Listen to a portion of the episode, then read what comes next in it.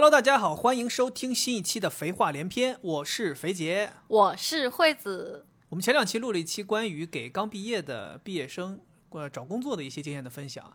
其实这个毕业季，除了有很多的同学会走入社会、走进职场之外，还有很多的校园情侣啊，也会走入社会，开始同居生活。啊，我觉得应该有不少人也会经历这样的。所以，我们这期节目呢，想说给大家聊一聊啊，两个人同居之后的一些烦恼。嗯啊，这个东西其实两个人在校园里谈恋爱的时候，各住各的寝室嘛，有很多身上的一些小毛病、小怪癖啊，甚至一些生活习惯啊，大家可能没有办法那么熟悉去了解对方。但是当你走入社会，两个人开始在外边一起租房子同居，慢慢的你就发现呃不对劲了。啊，不一样了！哦这个人是我喜欢的那个人吗？哈所以说很多人说什么从大学的象牙塔走出来之后，发现社会的险恶。其实这个险恶并不是指职场的险恶，呃其实社会上其实大家都还很好，主要是你的这个伴侣比较险恶。对，每天因为每天你上班也就八小时嘛，剩下这个十六个小时都是他在折磨你。好可怕哦！对，所以我们借这个机会，大家说来聊一聊同居会给你带来的烦恼。同时，啊，这期节目也是一个我们两个人 battle 的现场啊，啊我们两个人我一点都不想 battle，我只是在陈述事实，对方辩友。你看我们俩这个身份就显得非常的和谐，是吧？对方战友。我们之前有好多粉丝，那个因为在我们五月份的时候做那个关于我们的爱情那个企划的时候，立了很多 flag，说要跟大家聊一聊我们两个人吵过的架嘛。但是后来一直也是出于羞耻啊，毕竟这个家丑不可外扬，所以我们主要还是因为你，我一点都无所谓。啊是吗？呃主要我是怕就是说出现这种打斗的场面嘛，毕竟没有办法在声音环境下面给大家展示打斗的场面嘛。哎，你干嘛干嘛抓我领子？你这哎，你这你锁锁喉，可可可有喘不上那劲儿啊！所以今天我们这一期很有可能啊，我们会把这个主题给大家兑现了，就是我们在聊我们两个人同居的一些烦恼、遇到的问题的时候，很有可能我们两个人就是陷入那种无休止的对对方的人身攻击啊。但是我准备的这些看起来还挺好的，但是我觉得很有可能说起来的时候，我们就会互相，对吧？就是脏话。我们在这里出现一个三分钟的逼，两个人现在慢慢把脏话全都骂骂干净。但是我觉得我说了之后，大家肯定会很同情我。真的，你不要在这里头博取同情，咱们都是很客观的。我觉得这期节目希望大家能够怀着一个客观的态度来分析我们两个人对彼此的一些不满，对啊甚至指责。我就跟你说，，我朋友来我们家住，然后我给他讲的我们家里的一些规矩，啊，每讲一个他都要崩溃一下。崩溃一下。后来朋友说走走了，就早早早点走吧，我回家怕怕赶不上地铁了。在你们家，我要明天我参观监狱吧。啊，然后我们也希望朋友们在听这期节目的时候，如果你有相同的经历啊，或者你也有一些想要吐槽自己同居的另一半的，欢迎大家在评论里面啊，随着我们在聊的话题，跟我们直接就互动起来。好，然后我们也希望听到更多，怎么说吧，让大家在这里宣泄一下。我希望大家都站在我这边。对，如果大家因为自己的同居的另一半给自己太多的困扰了，我觉得大家找不到机会去宣泄嘛，不如就在我们这期节目下面好好宣泄一下啊！你也可以匿名的直接骂他，对，然后呃，太惨的朋友们也可以来诉苦，或者说来寻求一些情感上的支持啊。我们这期节目主要的要义啊，一方面给大家分享，同时也是给大家带来一个宣泄的平台。行吧，我们先来说一说咱们两个人同居多久了？我们是一三年去英国第一次一起住，到现在二二年，快十年了，是快十年了。就是说长居常新，那就是常居常居常有新的总有新烦恼，对 对啊 一步一步升级一。天比一天更讨厌这个人。我跟你讲，刚才开始的时候录的时候我都没那么讨厌你，现在更讨厌你了。看你这张脸，都不想录了。不想录了。就刚才这么一会儿，我发现你还有两个缺点。你能不能戴上帽子、墨镜什么之类的？我们俩要不背身录吧，背对背，背对背拥抱嘛。看来林俊杰说这歌词是有意义的。哈那个时候你觉得我们俩刚开始同居，嗯，有哪些事儿让你很意外的？就是咱们以前在大学的时候各住各的寝室嘛，嗯没发现的，同居之后你立刻发现的，我有什么缺点？大方呢，先给我就是最致命的缺点，先给我点出来。最致命的缺点必须就是强迫症。强迫症，我有强迫症，对啊，我跟你说，我刚跟你在一起的时候，嗯我觉得这个男生真的非常好，就是每天看到都是干干净净的，嗯，鞋都是白的嘛，鞋鞋都非常干净。鞋必须，我跟你讲，每天穿完回去都要擦，不光擦鞋面儿，甚至擦鞋底。而且我印象很深刻，就是当时我也知道你的寝室，就是你把你自己的床布置的特别的规整，然后然后旁边我记得还有一一个就是墙嘛，本来旁边是墙，是 你这说的有意思了，谁寝室旁边没有墙啊？露天的是吧？睡在楼下公园里。就我的意思是就是那种土墙，不不是，你算了吧，别说了。我我我们住北师大是一个正经的寝室，什么土墙啊？然后你就给这个墙上面弄了一块布，是不是？还给自己钉上了书架。哎，你说这个事儿有意思。当时我把那个墙最先第一次改造的时候，先是铺了一层杂志，就是我买了一些那种我喜欢看的杂志，然后把页儿都撕下来，然后把那个墙糊满了，就变成了一个你想象一下像那种拼贴画一样的这样一个墙壁。寝室那个墙上稍微遮挡一下，对，反正脏东西。这个不是重点，重点就是说，我觉得这个男生跟别的人很不一样，他就会很整洁，嗯然后去操作这些嗯。但是当我们一起住了之后，我就觉得。规矩也太多了，就是你这个房子现在什么样，你这个人在里面走，你只能说你拿在手里的东西和你的人是可以动的，其他的东西你都永远保持一样。那不然呢？你想在家里面是怎么？就是说从从南走到北，把东西都带倒了。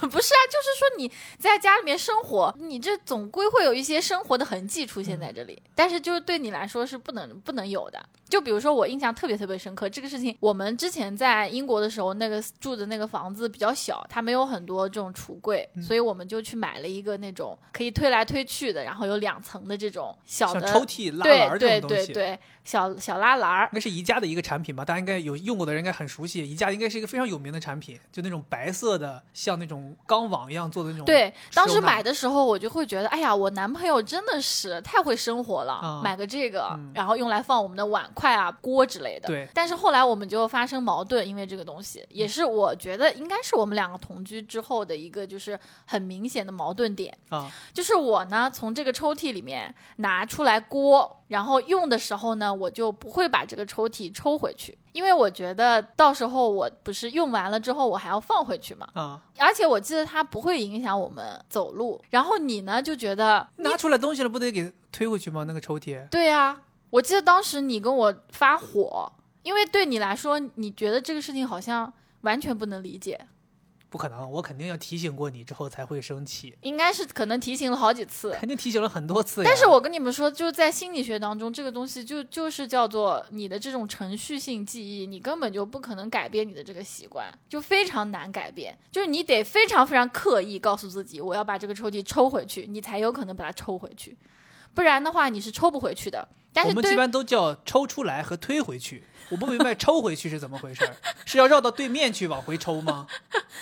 但是对于你来说，这个是你从小已经形成的这种机械记忆，你就很自然的就把这个抽屉给抽不回去了。是，朋友们，你们听一听，作为抽屉这样的一个功能性的东西，打开了之后拿出了东西，难道大家所有人的肌肉记忆不都应该是把东西推回去吗？但是你推回去，你下一次还要再抽开来，然后再把东西放进去，再推回去，那你不是要做两次工吗？那我想知道抽屉存在的意义是什么呢？那你抽所有的抽屉就不用合死了呗？那每次就是就就因为每次都要 对吧？你你拿出东西的下一下一个动作一定是放回去，那你就相当于这个抽屉永远都不用关了。但是你要短暂使用，是不是就不用关了？比如说像现在，啊，现在我们那边那个角落那个抽屉里面放了我们的那个指甲钳套装。然后你用的时候，你指甲钳用完之后，你到时候又会放回去的，对不对？那你这短暂的时间，你可以把这个抽屉开着呀。所以你的理解就在当时那件事情上，你的理解是，我打开这个抽屉，拿出一个锅去做饭，做完饭洗完锅，收拾完之后，在这期间这个抽屉都不用关，我等把锅放回去再把它关上。但我记得当时那个抽屉，啊那你这么说的话，早饭拿出来，那你就不就午饭也不用，晚饭也不用，明天早上又早饭了，那你要这个抽屉干什么呢？我记得那个抽屉抽出来什么的，应该是不影响我们生活的。它是在那个行行，不影响。桌子下面。没问题，没问题，没问题，怪我了，怪我了。这抽，我真的很奇怪。我现在回头想想，我自己觉得我自己有病。这抽屉为什么要关上呢？但抽屉不就应该打开的吗？但是我要说，我要说一下一个事情，我觉得这个事情确实是我不对，我有点强词夺理，确实抽屉抽开应该有点强词夺理吗？哎但是我但是我就不明白为什么我会有这样的习惯，就是我就是不抽回去，我也不知道为什么。可能就是因为抽屉应该推回去，不是抽回去。哦，你老要抽回去，它确实很难抽啊！但是现在我已经养成了这个习惯了。啊，对，讲心里话，今天可能咱们在这个博客里面吐槽很多关于惠子或者关于我的一些所谓的缺点吧，啊，生活当中的一些不那么尽如人意的地方，那都是我们最糟糕的那个时候啊。对我怎么会连抽屉都不抽回去呢？我的天哪，你哎，说到这个，我跟你讲，我可有话说。嗯你这个关于就是抽屉打开不愿意放回去，嗯其实这是一个你的一个很明显的一个缺点，叫什么？这个东西叫就是你用东西不会放回原位，这个我也想吐槽你，这个在我这里是对你的一个吐槽。是吧？你觉得我太过于用东西要放回原位了，对呀不对？对呀、你对于这个用东西不放回原位，真的让我很抓狂。嗯，朋友们，我是见过有一些人就是用东西不放回原位的，但是没有像他这种，就是基本上无一例外，所有东西都不会放回原位。他就是这个东西要用，他用完了这个东西在哪儿，这个东西就放在哪儿了。所以有的时候你知道吗？你就是说你在外边待了一天，你回到家里面，你甚至回到家里都能知道他这一天在家里干了什么，因为非常明显啊。比如说剪刀拿出来了，剪过了什么东西放在了。厨房的台面上，比如说，呃，毛巾擦完手，擦完手走到哪放在哪儿了，你都能看到。然后衣服今天的穿了哪件衣服啊，脱在哪儿，就是脱在那儿，就是他没有这种所谓的我这个东西今天用完了，我把它归放到原位那这个不是我给你留下的信息吗？因为你太想我，哦。就是你到家之后，哦，原来这跟我离开的时候不一样了哦，我老婆白天在这里生活啊，这种好美好。你知道，你这种让我感觉就是我不是一个家里的，就是像你的老公回来了，我更像是你的阿姨回来了。就是我回来，哎呀哎呀，我这这个呃家里这个主人又那个把家里弄一团糟，我开始收拾吧，哎，把这个东西放这儿，这个东西放那儿，就这种感觉，你知道吧？这个问题我也后来也想了想，不怨你。其实以前咱俩刚开始同居的时候，我还挺挺难接受的，就是我从小反正是父母对我的教育是勿放有处，对对，就是你用过的东西一定要放回去。对，我想说，这个我这个女朋友为什么没有这个习惯呢？我想说也不应该呀，肯定父母都教她了呀，她就是 有什么问题吗？后来直到我见到你爸妈之后，才想说没毛病，哈，岳父岳母大人都是你们的问题，哈，你爸妈那个真的那，你爸妈那真是他们比我们夸张夸张太多了。我不是到之前举过例子，可能关注过我微博的人有听到过，我记得我一五年跑马拉松的袋子，二一年的时候还看到还在，还在我当时跑马拉松放那个地方，就还在。就不不存在收拾这件事。对呀、你还有那个，你爸是什么？一九年还是二零年来上海买的一件那个 Moncler 的那个衣服，对吧？那个袋子到现在还在你家放着，没扔，就还就是当年羽绒服怎么拿出来穿上之后，那个袋子放在那，就那个角度，那个都没变，没没没有人碰，没有人敢碰。就我我特别想吐槽你的，就是也是类似于这样一点，就是你什么东西，它必须要有一个它的位置，然后你用它的时候，把它从它的位置拿出来，用完你就必须得放回去。嗯，那我就想说，像我们女生，比如说有护手霜、润唇膏、这种东西。我如果放在那个镜柜里面，那我润唇膏涂完了，我过了比如说一个小时，我又想涂，我又得去那儿拿，啊，就我会我会觉得，那不然，那你这个茶几是用来干嘛的呢？就上面什么东西都不放吗？就放一个那个餐巾纸？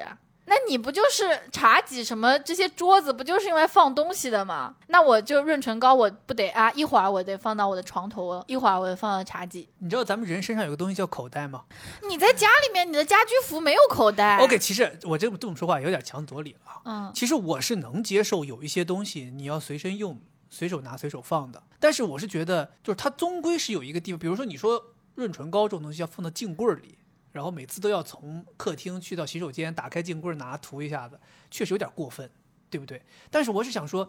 我也没有不允许你放到茶几上，但是它不能今天在茶几，明天在沙发缝里，为什么然后明天没有在沙发缝里？对，我沙发就是这个意思，就是啊，今天在茶几，明天在沙发，后天又在地毯上，然后明天又在床头柜那儿。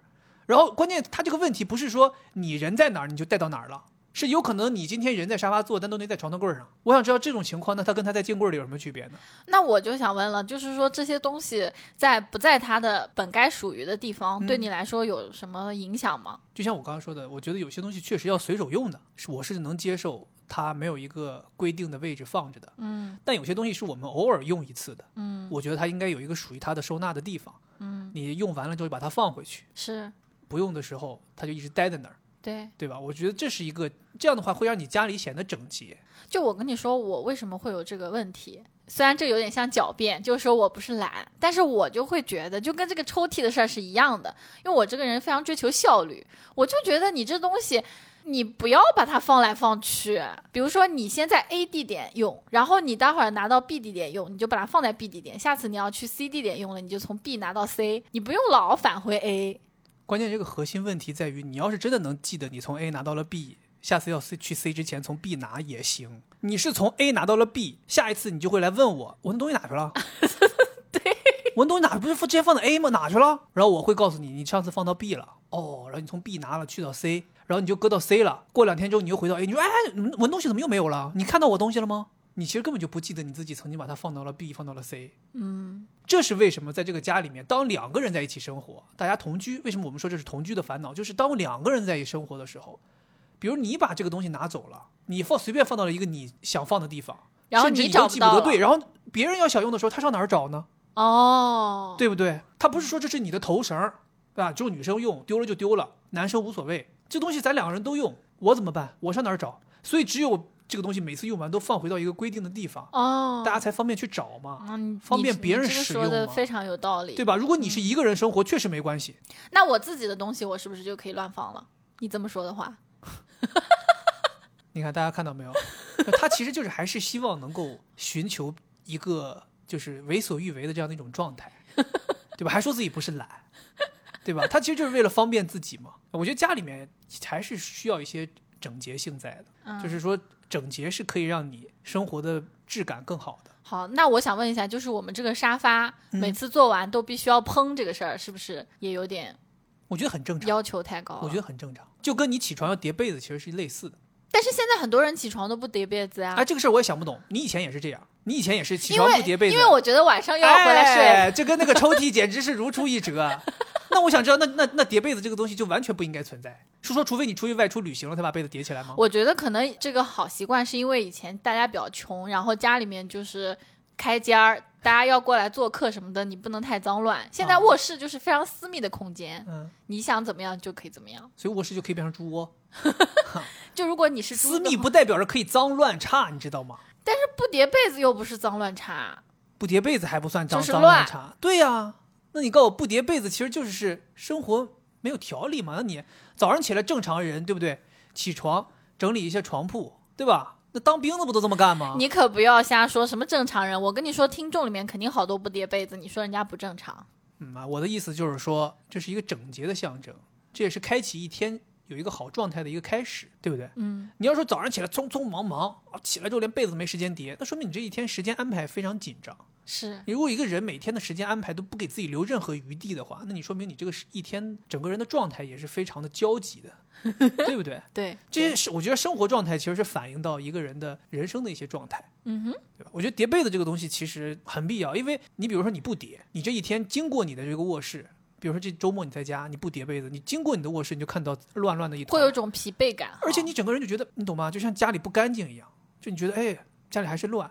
其实你想想叠个被子能花你几分钟时间，甚至连分钟都花不上，可能就三十秒就叠好了，嗯哼，对吧？为什么就不愿意这样做这种举手之劳的事儿呢？对吧？你那个时候那个理论真的让我想不通，就是说啊我不叠被子是因为晚上睡觉还得弄，我想啊。那这种对吧？那就别吃饭呗，反正还得拉，对吧？那就是没这种东西你这个是没办法我哎呀，等你你你刚才那个类比是不对的。嗯。吃了饭之后，你拉出来的不是完全一样的饭是吧 对啊，你消化，你吸收了营养。哦哦，这种人还有这种借口，人没有规矩不可怕，可怕的是还要找借口。那我刚才想说的是喷沙发这个事儿，啊就是我们家这个沙发是一种比较特殊的沙发，就是我们沙发后面的靠背，嗯它不是跟呃沙发一体的，它后面只是一块板，然后我们的所有的靠背都是靠这个靠垫。来支撑的，对所以每一次在沙发上坐完之后呢，这个靠垫它就会瘪下去。肥杰呢，他的要求就是你每次站起来，你都得给它哎，喷好。别给我乱说啊！我没说每次站起来都要喷好啊。我的意思是这一天结束，晚上睡觉之前把那个沙发整理好。那我想问，我现在睡觉，我马上就要睡觉了，我在沙发上瘫完，我都累死了，我啊还要去喷这个沙发，我觉得很累，那你告诉我什么时候来喷这个沙发不累呢？第二天早上起来来喷吗？我也可以接受啊。是吗？对呀、可以接受吗？呀可以接受但这个不是你要吐槽我的一点吗？那是因为你第二天早上起来你也不会去喷啊，对不对？我要吐槽的是，你总是以我现现在太累了，我不想做为借口，说我明早做，然后明早你就直接上班了，然后最后这个东西就变成我来做。我觉得这个事情在我身上特别多。太多了，我的天哪！这个我就要说一下，就是你还有一个跟这个一模一样的事儿，就是咱们现在经常有的时候晚上喝点东西，吃点东西，对吧？在睡前还是会产生一些脏了的餐具，对吧？我的习惯就是我在睡觉之前把这东西拿到厨房，夸夸洗干净，放到沥水那儿让晾干，然后我睡觉了。第二天早上起来我就有干净的餐具用。惠子不是，惠子就是每天。最后完事儿之后，把东西咵往水兜里一扔，有的时候呃乐意就打开水泡一下，没有不乐意就那么扔那儿了。然后我说：“那你为什么不洗呢？”哎呀，这太晚了，我要睡觉了，我现在不洗，我明明天早上起来洗。我以前还相信，就他明早真的会洗，大部分情况就是明天早上他就走了上班了，然后最后就沦为我洗。我一开始就还觉得他懒，后来我甚至觉得这是一个计策，他就是以这个东西搪塞过去之后，就可以我来洗了。所以我后来就说，就说我跟他说，我说这个事情不可以这样，对吧？你可以说你不想洗，我来洗。但你不要告诉我说你要明天洗，对不对？你想想这些用过的餐具，你还要让它一夜在那儿放着不洗，这不是滋生细菌吗？对吧？那你明天不是会洗吗？我就说这一晚上不就滋生细菌吗？那洗完了还有细菌吗？没有啊。所以为什么每次都是你就干脆告诉我你不想洗就完了吗？不要告诉我你明天洗。我跟你说，这个我自己分析，可能确实是不想洗。你知道，就是我之前讲过的这个弗洛伊德的自我、本我和超我的理论。就是我的超我觉得我必须要洗，但是我的本我其实我不想洗。就是超我是那种道德感，就觉得我不能不洗自己的餐具或者杯子。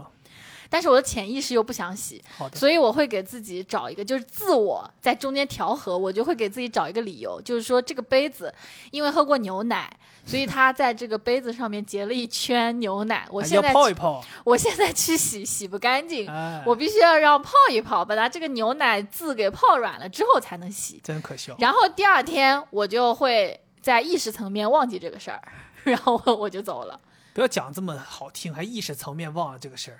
就是主观逃避，不是我真的不是主观逃避。不过我觉得刚才他也给我们做了一个教科书般的，用一些科学理论来。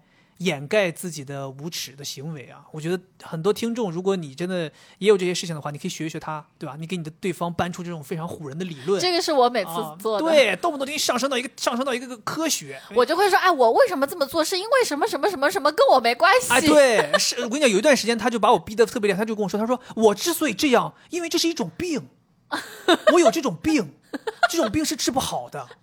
然后你说这种病，对，这种病是怎么来的？这种这种病跟我没关。这是我父母的原因，我想说，我的天哪，你他妈太完美了，都是你爹妈的问题吗？那不是吗？我是我爸妈生的，那我什么原因？不就是因为他们吗？所以你就是理论上来讲，你就是一个完美的人，没有任何问题，所有的问题都是别人造成的，对不对？但我觉得这个思想很好啊，你会很快乐。我不快乐。我不快乐，这个是你的问题，跟我没关系啊！看大家看到没有，太完美了，太完美了！我的天哪，简直是……呃，你们有见过教科书般的无耻吗？今天就大家看一下。好，刚才说到这个洗碗的这个事情啊，那我必须就要吐槽你的这个强迫症的表现之二：强迫洗碗？不是清洁？对，就是在厨房里面做饭啊。具体表现是做的非常的慢，但是原因呢，是因为你每做一步，就是我甚至可以说，铲子铲一下，它的那个抹布就要同步擦一遍，这个就怕这个铲子一铲啊，这个油爆出来一些，它要把旁边这个台面擦干净。而且我觉得你以前不是没有这么明显的强迫，但是。现在愈发的严重，就以前吧，你可以接受，就是所有的菜都做完之后，在吃之前把这些东西一次性的收拾掉。嗯，但是现在你已经不是这样了，你是做一做就要擦一擦，做一做就要擦一擦。做完的同时，你这个灶台也是已经擦完了，这不好吗？你看这多好，这省去了最后结尾的要清理的时间。但是你这个就是非常的。慢呀，就是特别磨叽。但你讲心里话，疫情咱们封控这两个月，我是不是既完成了厨房的清洁，同时又保证了做饭的效率？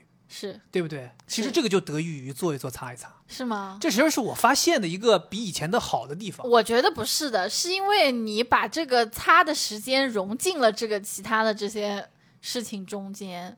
对啊，但是依然整个的时效不是还是提高了吗？提高了。对我，因为我以前是这样，就是这不做，最后弄得一团糟之后再清理嘛。对这个东西它更让你烦躁的是，饭都做好了，对我还在那清理，对，这个是我最接受不了的。对？这影响了这个用餐的这个第一享受嘛。对对，那我现在其实就是意识到这个问题，所以我在做的时候，我就发现其实有很多东西啊是很便捷，你一下就清理掉的。而且你在做饭的这个过程当中，不是一直要你不停操作的。是，比如说你炖个菜，那你是不是这个炖菜这个功夫你就可以清理清理了？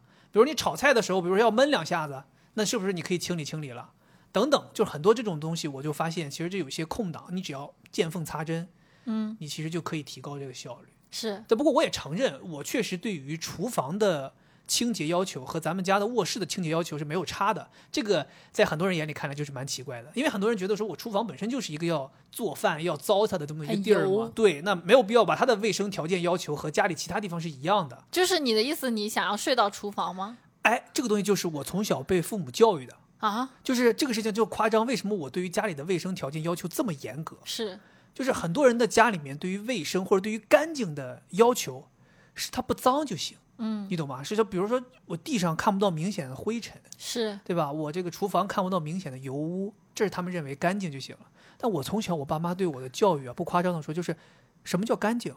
就是你可以舔，我刚就想说这个。对，才叫干净。就是我们家的地面是得可以舔的，才叫地才叫干净。同志们，这不叫变态吗？这所以我说我说变态啊，我没有反过反驳过，我说不变态啊，是变态，就是因为在这样的变态的价值体系下，我才成为了今天的我。那我想告诉你的是，你已经长大了，现在没有没有父母在这里要求你。所以我现在已经不舔了。对，就是所以我现在对于这个要求已经没有那么严苛了。你知道吗？我小的时候在家里面，我妈教我擦地，你也知道，你也去过我们家。我们家应该是可能这两年才刚刚有了拖把这个东西。我们家以前是没有拖把这个东西的，我们常年都是徒手用抹布擦地板。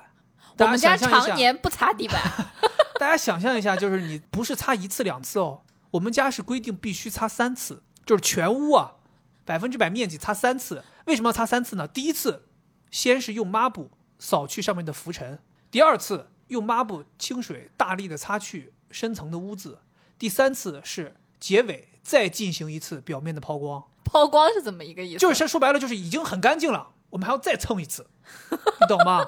你懂吗？这种感觉，就真的是有些人就清理自己皮肤没有这么干净。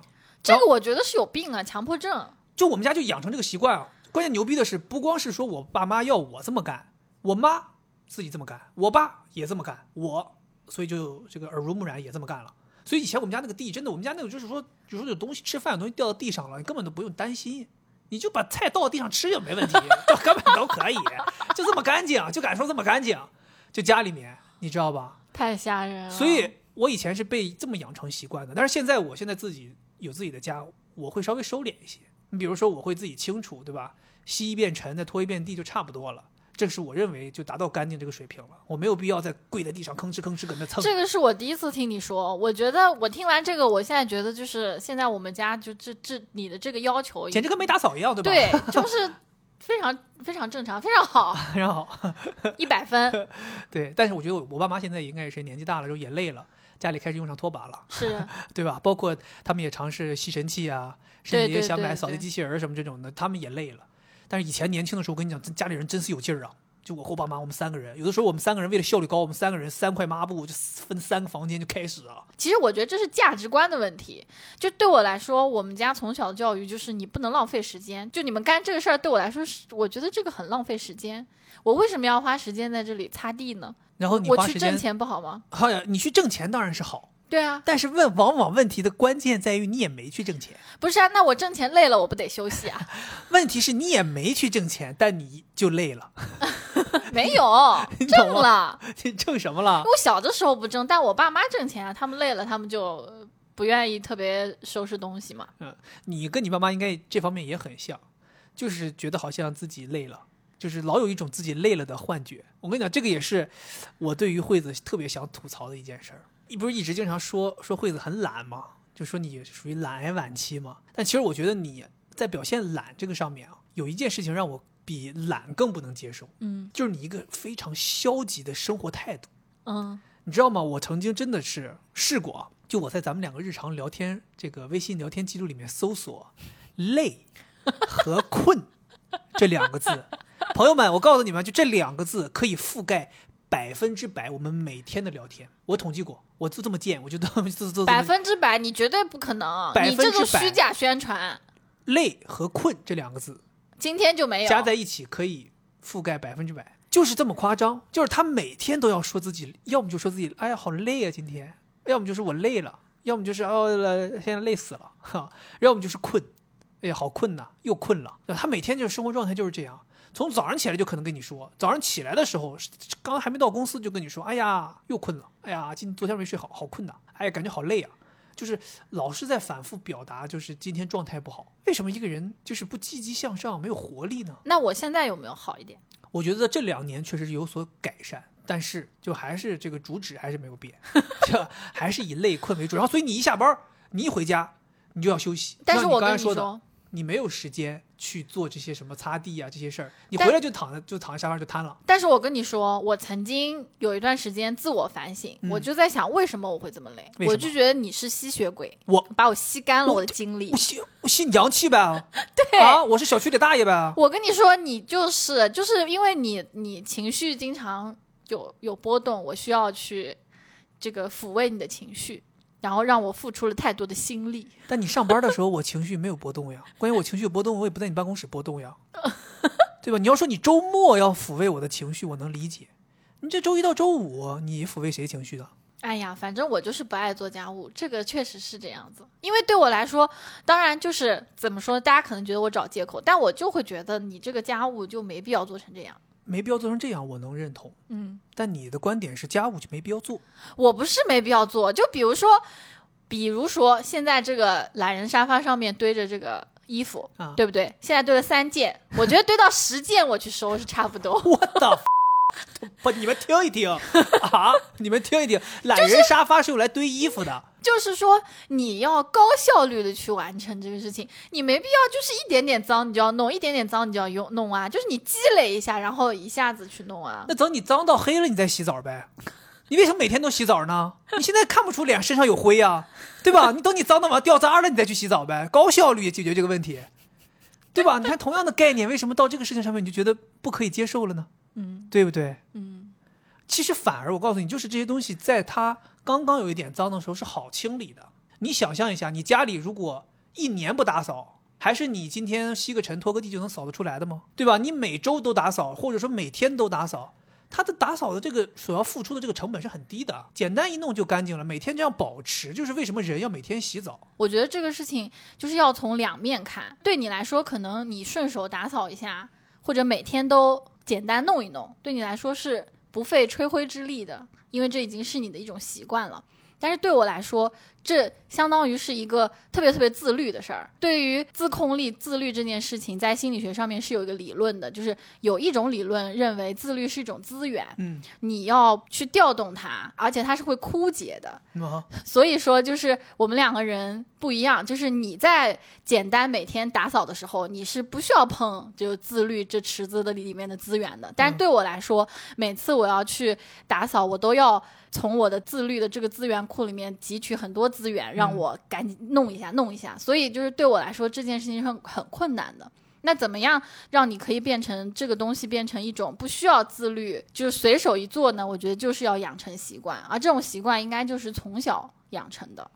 所以你的意思就是现在没办法养成了，又给自己找了一个借口，非常完美。二十一天养成一个习惯。我们今天这个标题应该叫做“找借口大全”，哈，也是可以养成的呀。如何科学又专业的找借口？不是，也是可以养成的。我觉得我现在已经做的比之前好很多了。，对这个我真的是要在这里面一定要替惠子说一下，就是我们俩不用，你说，好了，谢谢。哎，咱挺挺那个啊，就我们俩在一起，今天已经是大家是有明眼人，十一年了。明显从一三年我们开始同居到现在，就是就属于那种股票已经都是涨到那 K 线的是陡坡式的上涨，这种感觉就真的是已已经比以前好太多了。而且我跟你说，你为什么体会不到？是因为你在家里面，你那个频率太高了。比如说，正常我以前可能是两个月，我觉得要打扫一次，嗯，那么你可能是一个小时要打扫一次，那我从两个月打扫一次改成了两天打扫一次。但是你是一个小时要，你一直是一个小时打扫一次，那你永远看不到我打扫，因为你早就打扫完了。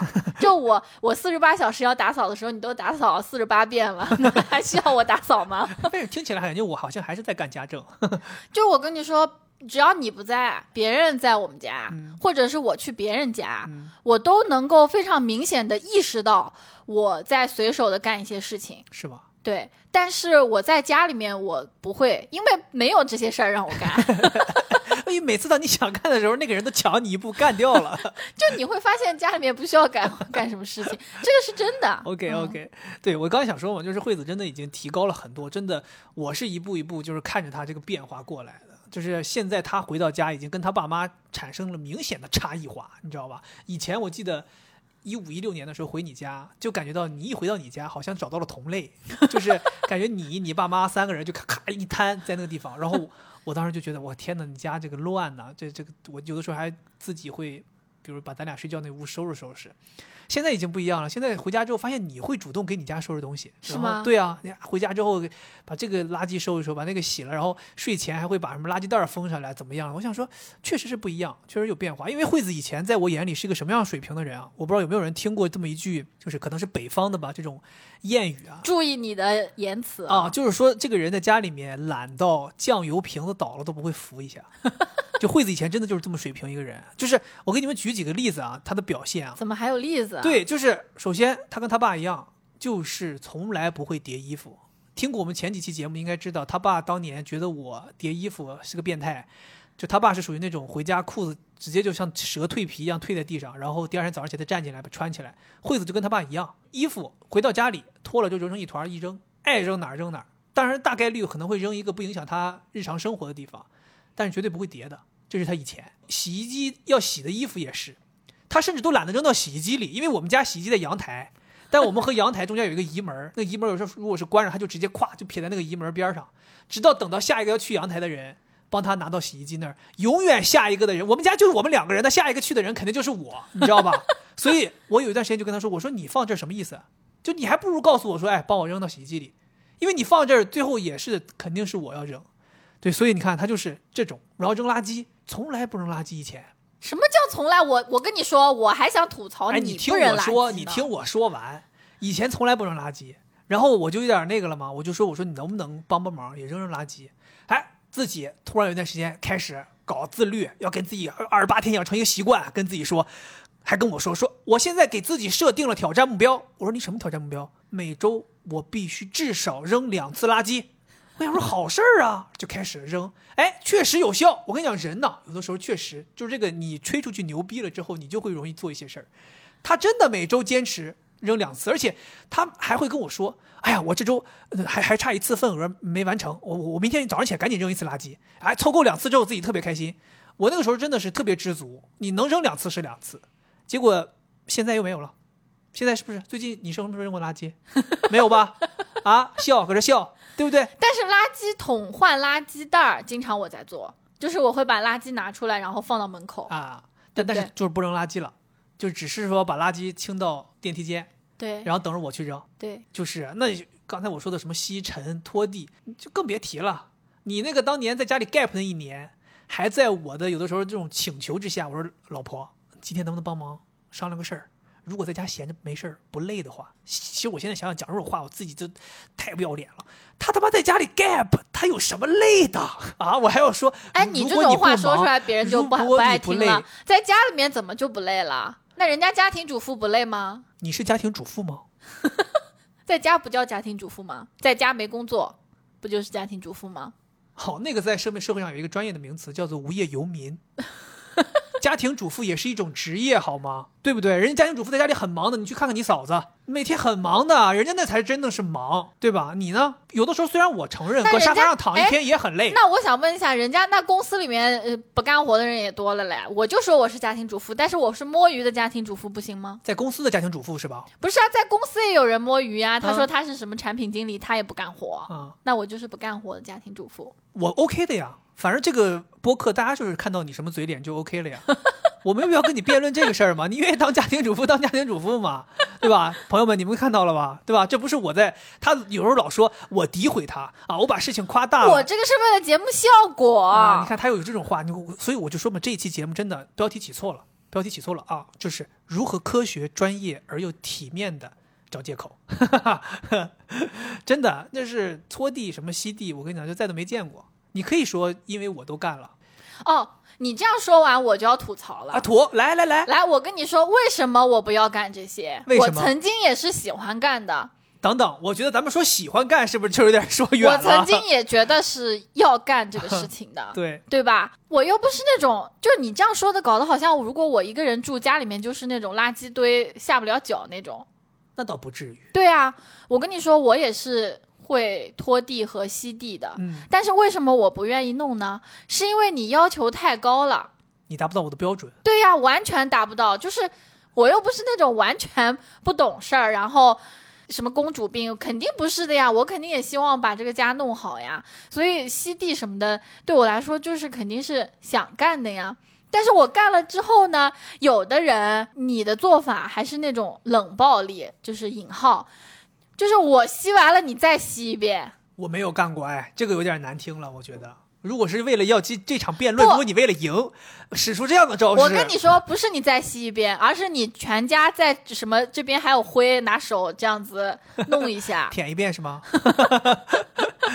不过你提到这个，我也确实要说一下，就不是说我的标准真的高，就是高，可能是高，但真的不完全是因为这个原因。嗯。因为有的时候你确实干完活之后啊，就家里这个肉眼可见就是跟没干过一样，怎么可能呢？我都干过一遍，怎么可能还会跟没干过一样呢？是吧？听起来是不是很奇妙？对呀，像是假的吧，朋友们？但是真的就是真的，不可能呀！那那你的意思是吸尘器的问题呗？当然不可能跟没干过一模一样，但是它就是你会发现有一些边边角角，它就还是有很多灰尘。就说白了，你就是相当于说活你也干了。但你就是没干那么仔细，嗯，对不对？然后你就不要我干了。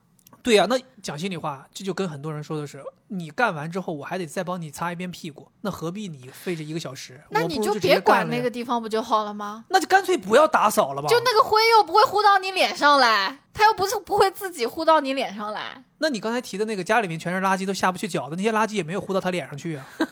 那不是影响生活？是说家里面只得呼灰呼到脸上了才开始打扫吗？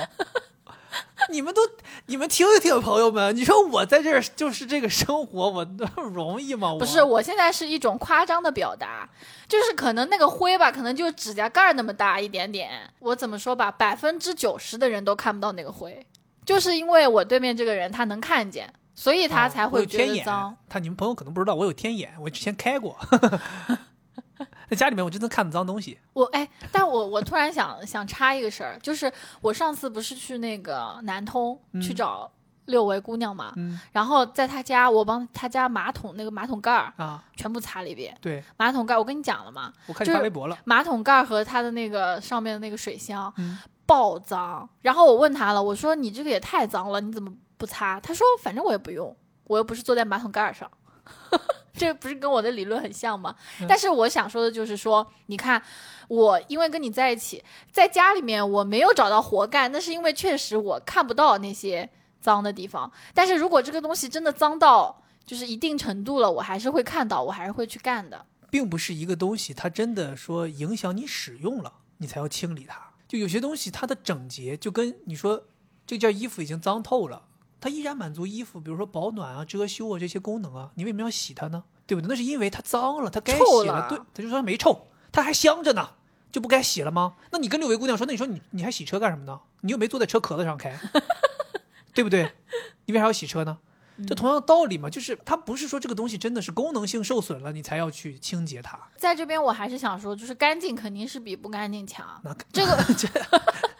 我爸妈也这么说，这听起来为什么感觉好像还是一个妥协的方案？就是我爸妈，就是我跟你在一起这么多年，现在我回去，他们也能感受到我的变化。哦，然后他们的说说的意思，他们会偷偷在那儿交头接耳，嗯，然后说，你看，你看这个人现在也异化了，就他们用异化这个词。你看我姑娘现在也是个变态。对。我觉得你自己不干活也就算了，我能接受在家里面做一个保姆的身份。我觉得你最让我夸觉得夸张的就是你不光不干活，你还不允许我干活。朋友们，你们有没有见到过这种人啊？就是他在家里躺着，瘫在沙发上，四仰八叉的，然后你在家里面拖地、吸地、擦东西，他说你能不能别干了？你能不能别干了？我看着烦呐，我看着我，我看你干活这么累，我都累啊。就这种，你知道吗？这个让我特别难以接受。我心想说，这也没让你干，就我干。但是因为我干活吧，那肯定会累嘛。那我累了之后，他觉得看着我累，他也累，不是，他就不希望我干。这是一种心疼，你不懂吗？所以咱俩就应该一起脏着呗。哎呀，我为什么会呃产生这种让你别干了？是因为我觉得已经很干净了，我是觉得你在过度的干。过度清洁，对，这个是我很多时候很不满的事情。就以前我记得一开始的时候，我还愿意跟你一起干，啊，但现在我真的是不愿意，因为我觉得你有点过分了，就是搞得太干净了。包括其他的事儿，你标准太高了，比如说叠衣服，你说我不叠衣服，你那个叠衣服叫叠衣服吗？我感觉你似乎是在跟那种就是。衣服流水线就是放到包装袋儿里面的那种机器手臂在 PK，就是你也要跟他们一样把这个衣服叠的一模一样大小，然后没有任何的褶皱，就是脚都是翻过去之后不会出现第三条 W，而是一个 L 这种。那必须不是像当当年不想当兵吗？其实说想就是想去叠被，就是你看啊，比如说我，我有的时候会会设想一个事儿，就是当然这个是非常传统的刻板印象，就是说衣服洗完了之后，家里面都是女性，就是妈妈把这个衣服拿下来，然后都叠好放回这个衣柜里面。就我曾经也觉得，那我是不是也应该这样干？嗯，但是每当我想要去这样干，我真的是很多次想要去这样干，但是每当我想要去这样干的时候，我就不知道我应该把这个衣服叠成什么样，以及每一件不同的衣服它们是放在哪里的。就是因为你的这种整理癖、完美主义、强迫的这种整理癖，你的每一种不同类型的衣服有不同类、不同的叠法，然后有不同的属于它的位置。所以我既不知道该怎么叠，又不知道该怎么放，所以后来我就我也挺无助的，然后我就只能把它们放在那边，留着你去叠。然后我一看到你在那叠吧，我就觉得，哎，你看这个人搞这么麻烦啊，弄成这样，那你下一次不也得把它拿出来，然后抖开穿在身上吗？你又不是把这块方方的豆腐贴在身上。所以在你的理论里就不应该叠衣服了。哎，不是，我的意思是不用叠成这个样子。就比如说你那个内裤，哈，这个内裤我真的是不能理解，就是内裤哈，同志们，就是说内裤要把它叠好，放进那个一个收纳盒里面，这个收纳盒可能是一个九宫格，对不对？那正常你就把它四四方方叠一叠，放往里面一塞吧，对不对？它必须怎么样呢？就是把这个 logo 的那一面。这个 logo，比如说什么，假设是 CK 啊，其实不是 CK，就是你把它叠好之后，一定是这个中间的这个 KN 什么那些东西是朝朝外的，然后你的这个这个九宫格一打开，往里一看，就像是那个复制粘贴一样的，啪啪啪啪啪九个，真的，我觉得对我来说太难了。然后有一次我想叠嘛，对他充满爱意的时候，我就觉得我要挑战一下，我得学会这样叠，之后我就可以叠了嘛。就因为之前我觉得我可能是找借口，说我不会叠，叠不成他那样。但是我这么聪明一个人，怎么这种东西都学不会呢？拿出高考那个劲儿啊。对呀、啊我必须学。然后我就在那儿那种金玉其外，败絮其中，就是我就是按照他的那个叠已经叠好的那个，就是模仿，然后表面弄成那样，然后里面其实是瞎塞的。你说到这个，让我想到，我记得有一次，咱俩当时刚开始同居，在那个英国那个咱们租的那个地方住的时候，有一天我说我要把一个浴巾，嗯收纳到一个收纳箱里，然后在那儿叠。你说你在这都都叠起来又展开，又叠好又展开，在这一遍遍，你在这干什么呢？我说我要把这个浴巾刚好叠成这个收纳箱开口大小一模一样，我可以正好放进去。他说你有毛病吧？这个东西怎么可能需要叠成这样呢？你就简单一叠放进去就行了。我说不行，我说这样的话平铺在底下会比较舒服，比较好看。然后他说再说你要叠成那样也没什么难度嘛，你没必要费这么大劲嘛，就是一遍一遍。我说很难的。然后你说我就不信，我说那你来叠，你就夸夸一随便一叠，啪往里一放，哎，大小不合适。我说不行，我说必须要大小一模一样，严丝合缝。然后你就在那叠嘛，你就一遍一遍，一遍一遍，后来就给你逼疯了，你就说我不叠了，你说他妈什么玩意儿啊？为什么要这么干？就是那个东西真的就不是说像咱们正常叠东西，比如说对折再对折，对吧？那个东西可能都不是对折再对折，可能是三折折再对折，或者说三折再三折才能大小合适，就是你要反复调整。是我承认我自己确实有这个强迫，但是我之所以会这样强迫，也是因为我做这件事情能够给我带来愉悦，对或者让我放松。对，我甚至有的时候在家里面叠衣服，就是我每天消遣的一个事情。所以你以后不要讲我好不好？啊我就是说不叠衣服，为了给你营造这个机会，啊，让你放松的机会。对我没讲你啊，嗯，对吧？你不是说我不叠衣服吗？我说你自己不叠你自己的衣服，我没哦要求你来叠我的衣服，对不对？那你也可以把我的也叠了呀，这样你就更放松了。哎，这个事情说到这里又有意思了。我对他的衣服是从来不叠的，我就直接唰一下就撇到他那个柜儿里。为什么？因为你那个柜子里太乱了，我找不到规律。我认为就是往里一撇就是它的规律。因为你看到我自己这个，我们两个人在衣柜里面是有一个分割，左半边是我，右半边都是他。我这半边你就感觉像书架一样，就是像对吧大？家听听，这可是衣服放衣服的地方，像书架一样，对，就是这种一个一个，而且是那种杂志，因为就是书太厚了嘛，对对对这个夏天的衣服特别像杂志。对，就这样横着的。而且我必须要求他们每一件衣服，无论这件衣服是 S 好还是 M 好还是 L 好，我最后叠完之后，它的大小全部都是一样的，然后我把它放进去，我就会特别满足。嗯，衣服也是整齐的，裤子也是整齐的，内裤、袜子全都是整齐的，我就开心。然后你看到惠子那右半边吧，就是里边就是衣服，呃，什么裤子、运动装、包，然后还有什么有些围巾、手套都在一个洞里塞的，有的时候塞到满吧，就是你还得往里挤一挤，不然它要往下掉。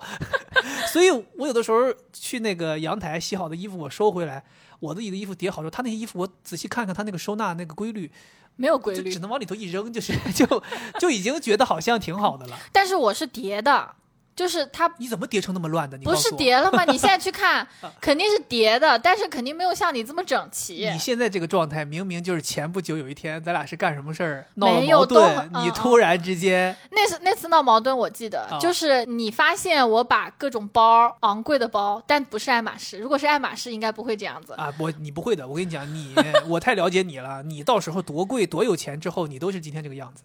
对，就是那些包被我挤的好多都变形了在里面。然后有一天可能你去拿还是什么，你就发现了，你特别生气，说啊，因为有一些是你给我买的嘛，说啊，给你买这些，然后你搞得这么乱，可能估计本来你也不开心，然后就因为这个事儿又收拾了一下。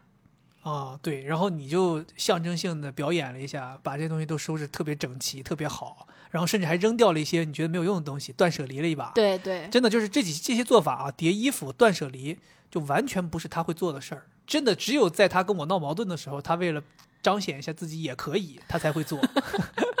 所以有的时候我们两个人，你知道吗？就是在家里面，为什么说这是同居的烦恼？就是你想让这个人变成你喜欢的样子，或者说让他做一些你喜欢的事儿，两个人的方式基本都是通过闹矛盾，就是崩了，就今天崩了。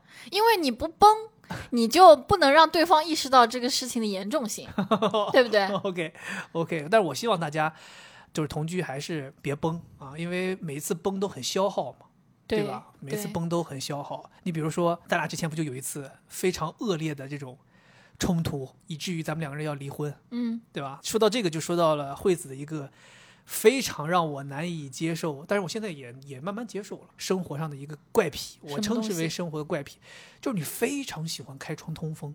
这个也真的，我讲心里话，我认为应该就是南方人的一个习惯，啊，上次有一次好像是一个北方的粉丝说他们也喜欢通风，是吧？那确实也有，对吧？你说北方是不是也有人喜欢通风？当然也有，但我觉得就是南方可能更多一些吧。惠子就是一个极度爱通风的人，就是他爱通风到什么程度？就是他打开窗甚至不愿意关。最爱喝的是西北风。哎呀，不愿意关。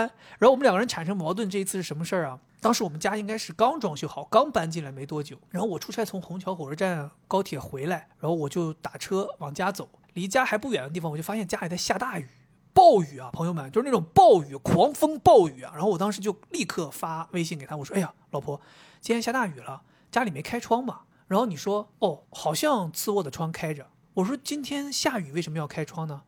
你说我今天早上起走的时候看天气预报了，今天不会下雨，所以我就开窗了。然后我当时真的就是非常的难以遏制自己心中的这个怒火，因为我知道这个人明显是在撒谎，因为我今天白天就看过天气预报，上海就是会下雨。然后我还跟他说，我说我看天气预报是会下雨啊。他说，啊，那我不管，我反正我看的时候就没下雨。回到家里，果不其然，次卧开着窗，那个雨全部都被风吹进了次卧。我们当时那一面墙，整个那面墙全部都是那种泥点子，然后咱们家又是白墙。哦，当时我真的是特别难受，我就跟他吵起来了。我就说你为什么非要开窗？而且你人在家的时候可以开窗通风呀，为什么你人走了还要不关窗呢？对不对？我不是说不让你通风，你可以通风，你在家的时候通风呀。人走的时候家里没有人了，是不是应该把窗都关上呢？对吧？一个是安全，另一个是对吧？他也防火防盗嘛。你就跟我在这里头辩论啊，就意思说你没有问题。后来真的我不知道怎么没办法，就感觉两个人没办法妥协了。最后我们就说那么离婚吧。然后当时我就把结婚证拿出来了，我说那走，咱俩现在立刻去民政局。我都已经上九号线了，都上地铁了，真的就就要离婚了。后来不知道怎么回事，反正也是冷静下来嘛，就是说保住了这桩婚姻嘛，没没没没离，后来没离啊。就在这个事情上面，我就会觉得你有点反应过度了。你先别讲话好吗？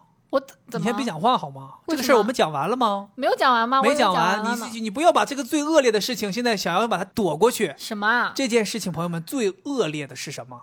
后来这个人在我们两个人心平气和之后，他跟我坦白，他说他当天是早晨起来开的窗通风，然后想的自己想的挺好的，说我要把窗户走的时候关上，结果他走的时候他就忘了，忘了关了。然后他在外边的时候发现今天要下雨，他说他自己下楼往地铁站走的路上的时候还看了一眼天气预报，发现今天要下雨，但是他就懒得回来关窗了，抱有侥幸心理，他就走了，就导致我们这个刚装修好的房子那个次卧就一面都是泥点子。对呀，但是这个泥点子是不是后来完全可以去除掉？没有完全去除掉，没有只能大致的去除掉。哦。而且你朋友们，你想想，对于我这样一个完美主义强迫症的人，我真的我要再说一下，这个对我来说就是完全去除掉了。我觉得大大部分正常人都是看看着觉得一点都没有问题了，就对于一些特别敏感的人来讲，可能能看出来脏。所以你到现在依然是觉得这个事儿没问题？我觉得我有问题，但是不至于这样，不至于到离婚的程度。那是因为当时咱们俩在吵的时候，你始终没有告诉我你真正这个事情的原因。但是你知道吗？有的时候吵架的时候，你其实心里是慌的，就是你心里越慌，你就越不能承认。对呀，那是因为你明知道你自己没做对，对呀，有问题，然后你还要跟别人争吵。但我又会觉得你有点过于就是过分了。大家在听到这里都帮我们评评理，你们觉得自己一个新家装修好还没几天儿，就因为刚才那种原因，对吧？开了窗，又明知道下雨，但是因为懒得关了，就导致家里面都进水了，墙也脏了。但是关键是墙脏了，但是可以擦掉，进的水一擦就没。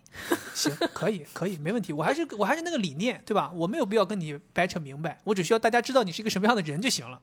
没关系，我不在乎。以后你们在看他日记的时候，你们就可以结合这一期播客，来更客观的去思考。更喜欢我了，觉得我很好，觉得他是一个非常不讲理的人。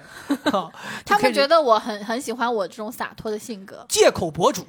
不是呀，借口博主。我跟你说，我有一个好的地方，我觉得这是我非常大的一个优点，就是把自己捧这么高吗？开头，如果你做了同样的事情，我肯定会说，哎，没事没事没事，弄一下就好了。你一旦发生了类似的事情，比如说把家里怎么弄坏了或者怎么样的，就是我觉得这种客观的什么弄脏、弄乱、弄坏，对我来讲，这有啥的呢？就是我觉得做错事情的这个人，他心里面一定是特别痛苦的，他会自责。所以作为旁边的人。即使你觉得有点心疼，你第一反应要做的还是说，哎，没事没事。你最近有有改观，比如说昨天晚上我把那个喜茶洒了，洒了一点。其实那时候我很慌，就是因为你的这个强迫症，我跟你说，我心里面已经有的那种。这个叫什么应激反应？只要一旦我做错了什么事儿，你你都没有发火，我就已经已经害怕了。就这种，就昨天也是，就那个喜茶一倒下来，我第一反应不是哎呀这个东东西弄脏了，我是完了完了，待会儿不会又要骂人了吧？但是你昨天弄得很好，就是当然你也没安慰我，但是你也没有表现出有什么问题，对吧？我已经尽力了，我真的已经尽力了，因为我已经很无奈了，就是一个人在家里面。为什么可以这么毛手毛脚坐在沙发上，饮料能洒下来？而且我跟你说，你还经常会说我会自己在那儿辩解，或者说哎这事儿没大没什么大不了。其实我是在给自己壮胆，就我知道旁边这个人要生气了，那我是不是得说，哎，没事儿没没事儿没事儿，就是让他不要认为这个是个很大的事儿。但是可能对于你听的人来讲，好像这个人是在找借口，明明已经做错事了，你还要说没事儿没事儿，对吧？哎，这个你说到点子上了。我们在这里也有一个知识点要告诉大家，我作为这一侧的这个人来谈谈我的感受啊，就是我特别不能接受别人把一个东西弄坏了，别人把你的东西，尤其是把你的东西弄坏了之后跟你说啊，没事没事没事，就我觉得你这个想法是一定要更正的，就是你反而还不如就是说也显得好像很焦急，也显得好像很严重，这个才是这就是所谓的共情呀。我知道呀，但是我作为弄坏的那个人，他很希望得到别人就是的一种安慰，就是说，哎，没事儿没事儿。但是别人没讲，你好像就很着急，很希望他也跟你一样，就是说出那句没事儿没事儿。那不对不对，我跟你讲，这个真的是不对。我记得我小的时候经历过一个一件事儿，让我觉得这个事情为什么会在我心里认为对方跟你说没事儿没事儿是特别伤人的。我记得我当年刚开始近视眼的时候，配的第一副眼镜，我当时非常爱惜。然后有一天就被人家用球砸碎了，当时还没碎，就是哎砸歪了，眼睛变形了。结果对方那个砸我的人上来就说：“哦，没碎啊，那没事没事，那没事那没事。”我当时想说什么叫没事啊？你把我东西弄坏了，你竟然跟我说没事？要说没事也是我说没事，轮得到你说没事吗？我就这种想法，你知道吗？我觉得跟就这样的人生活在一起是很很难受、很累的。就是我很希望我的伴侣是我这个样子的，就是更洒脱一点。对，就是东西弄坏了就没事儿没事儿。我觉得这样的话生活会变得轻松一些，不然你会有一种步履维艰的感觉。就是我现在真实的感受，我心里面真的有点难受。就是我会觉得有的时候过这样的生活挺累的。那可能就是两个人的性格的原因嘛。对，所以我就说，这个大家在一起同居之后，你会慢慢的发现对方性格当中最底层、最深层，他最固守的那个原则。对，但有的时候，这个原则其实跟你的那个心中最底层、最固守的原则，很有可能是，我觉得有点背道而驰。对，就甚至是相反，甚至说一旦碰起来，就有点像这种水火不容的感觉。嗯，但是呢，我觉得同居的好处也在于这里，就是你们两个人可以真正意义上的敞开。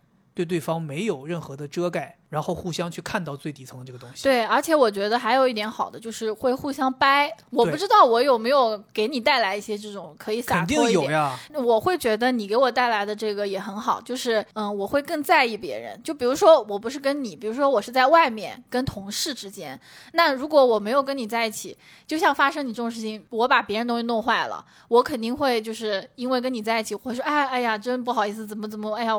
坏这么厉害，我怎么要应该怎么补偿你？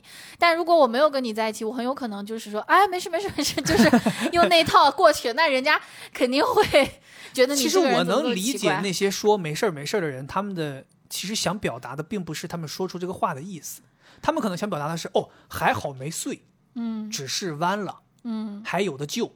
他可能想说的是这个意思。但如果你是这样表达，那对方可能能接受一点，因为至少他知道说，OK，你看到了你的球把我的眼镜砸歪了。嗯，你意识到了到底发生了什么，然后你再说，幸亏不是那个更坏的结果，这个大家能接受。但是你当你换过一一种说法，说啊没事儿没事儿，就感觉好像什么事儿都没有一样。对，那对方肯定很难接受嘛，对吧？其实比如像我们两个人有的时候，比如说举个例子，你说咱俩在互相掰，我记得你第一次把一整瓶饮料洒在沙发上，当时我的反应肯定是还是挺激烈的嘛。就是虽然我也没有说你，但是我在那里头疯狂的清理，也会带来一些情绪嘛。对。但是你像昨天这种，我就已经很能接受了，因为我觉得这种事情责备这个人，或者你责备我，我责备我自己，都无济于事嘛。不是说我们责备一下你之后，那个饮料就回去了，对吧？就没洒了，时间就倒流了，都不会。所以这个责备显得没有任何意义，尤其是我们是自己家人，大家在一起同居，对，所以就是同居虽然有烦恼。但是就是因为像我刚才说的，大家可以毫无遮盖的互相去用自己的最底层的这个东西去碰撞。当你能够这样的情况下接受了对方之后，你才是真正意义上的接受了对方。嗯，所以像咱们两个人因为开窗雨进到家里而吵架，甚至要离婚，因为很多事情我们发生矛盾，但是经历了这些之后，我们两个人还是最终在一起快乐的生活。那再发生同样的事情，同样等级类似的事情。我们就知道怎么度过了，知道怎么应对了。嗯，对，所以我觉得同居过程当中，大家就是不断的要产生问题、产生矛盾。产生问题不可怕，它的好处在于我们能不能在产生问题之后，还能够顺利的跨过这个坎儿，然后大家继续的生活。对对，生活其实就是这样。嗯，就没有必要升华那么这么多，继续继续骂吧，继续 吐槽吧。那我以为要结束了。什么结束了？哪他妈那么那么容易结束啊？啊，啊你想跟我结束啊？那我要继续说哈，就是还是一样的，就是这个强迫症，还是一样的，还有一个表现，嗯就是你的这个就是像侦察机一样，就是在家里面就是有什么东西坏了。或者是家里面什么呃地上哪边磕了个坑，嗯墙上哪里裂了，这种就是我就是根本看不见，就跟瞎子一样。但对你来说，你就是随时好像就是放大镜就能看到这些东西。这个我也很痛苦。你不要光说好像你在吐槽我，我跟你讲，我也要吐槽我自己，我很痛苦这件事情。对呀、我不知道我在哪儿获得这个能力，哎就是像有些人在调侃的，我就列文虎克，就是你的感知力就是比别人强，这个是你天生的呀。但这个痛苦呀，我跟你说，痛苦不是因为你的感知力强，而是因为你感知到的这个东西你是怎么看待它的。这个就是心理学的理论，太悬了。非常重要。这个不悬呀，就是就像这个裂缝，我也看到了，我怎么没事儿呢？但当年你们都看不到呀，对吧？那你看到你就告诉我了呀，我也看到了，但我也没事儿。哎，反正就是我很痛苦，就是你知道吗？因为我以前在家里面，有的时候，比如说你喝水这个动作是很自然而然的嘛，你喝水你就要仰头嘛，你就要抬头嘛。我就因为喝水抬头，发现了我们家天花板上很多的瑕疵，我非常难受。现在我抬头喝水都会闭眼，真的我不敢，我怕看到，我难受。你懂吗？就是我的眼睛在家里面，我有的时候就是说眼不见为净，我就是扫到哪儿，我一看我就发现，就是你们可能觉得我说这个有点夸张啊，听众朋友们，真的不夸张。就你们现在可以带我去到任何一个空间，你让我随便扫一眼，我知道里边瑕疵是什么。我不知道从哪儿获得的这个能力，嗯，一切东西都是这样。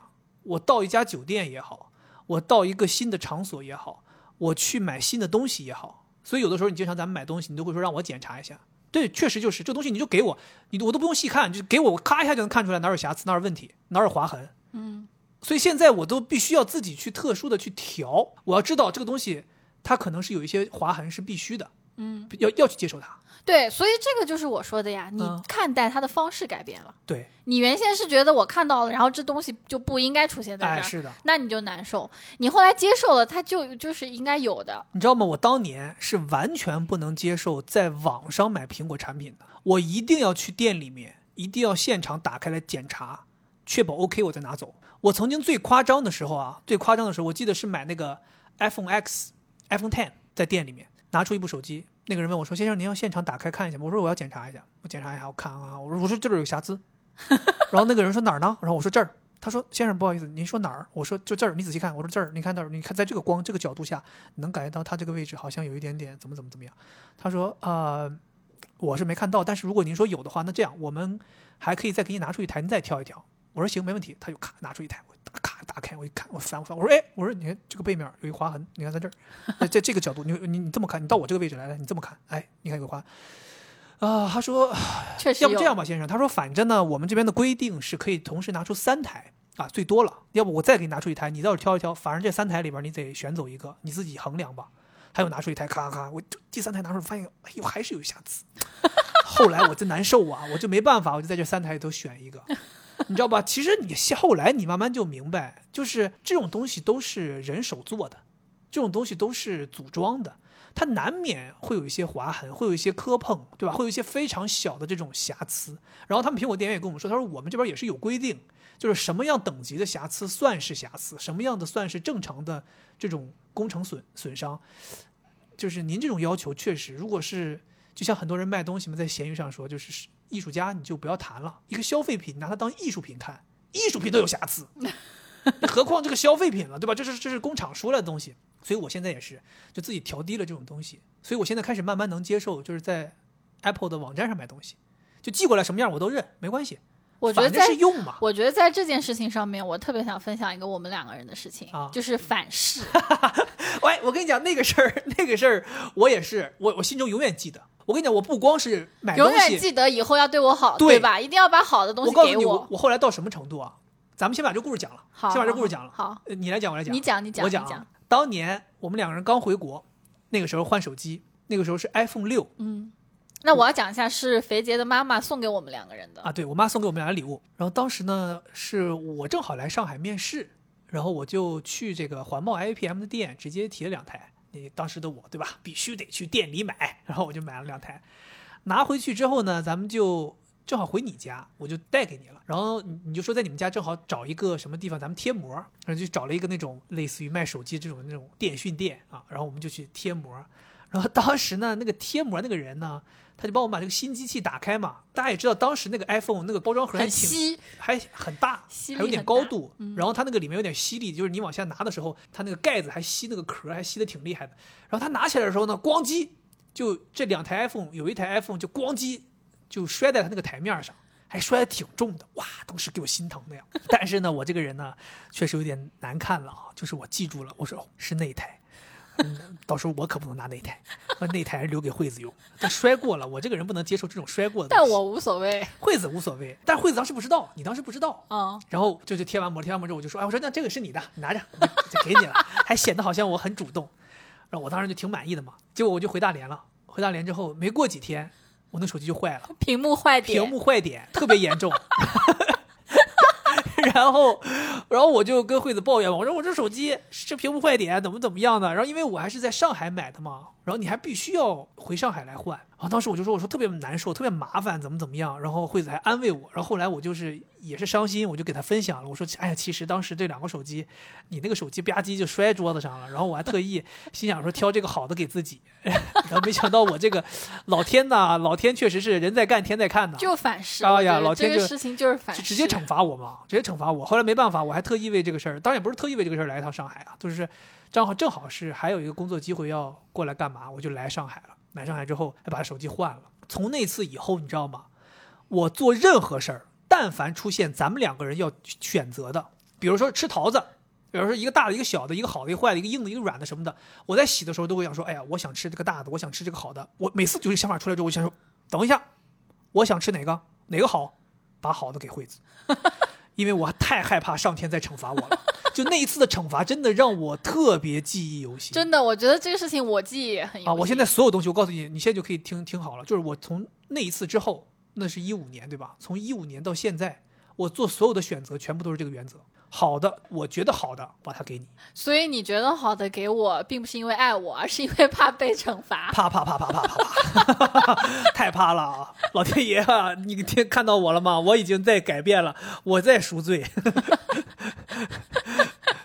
反正反正就是自从把好的都给你，我就没发生过这种意外了，嗯，都挺好的，挺顺利的啊。对，这个我好像之前听过迷信，就是说男的一定要对老婆好。人真的千万不要内心有这种阴暗的东西 啊！那这个叫什么呢？不做亏心事儿，不怕鬼叫门啊！大家都是老老实实啊，别做亏心事儿。你看我这种，对吧？你就跟你那个一样，看到没有你？嗯没关窗就是没关窗，知道下雨没关窗就是知道下雨没关窗，嗯，不要找借口，不然的话上天就会惩罚你的。其实惩罚我也没对我做什么，就是你生气了而已。你说这种话，老天爷都会听到的。其实我我又又想说了，就是很多时候就产生矛盾，其实生气那个人才是可怜人。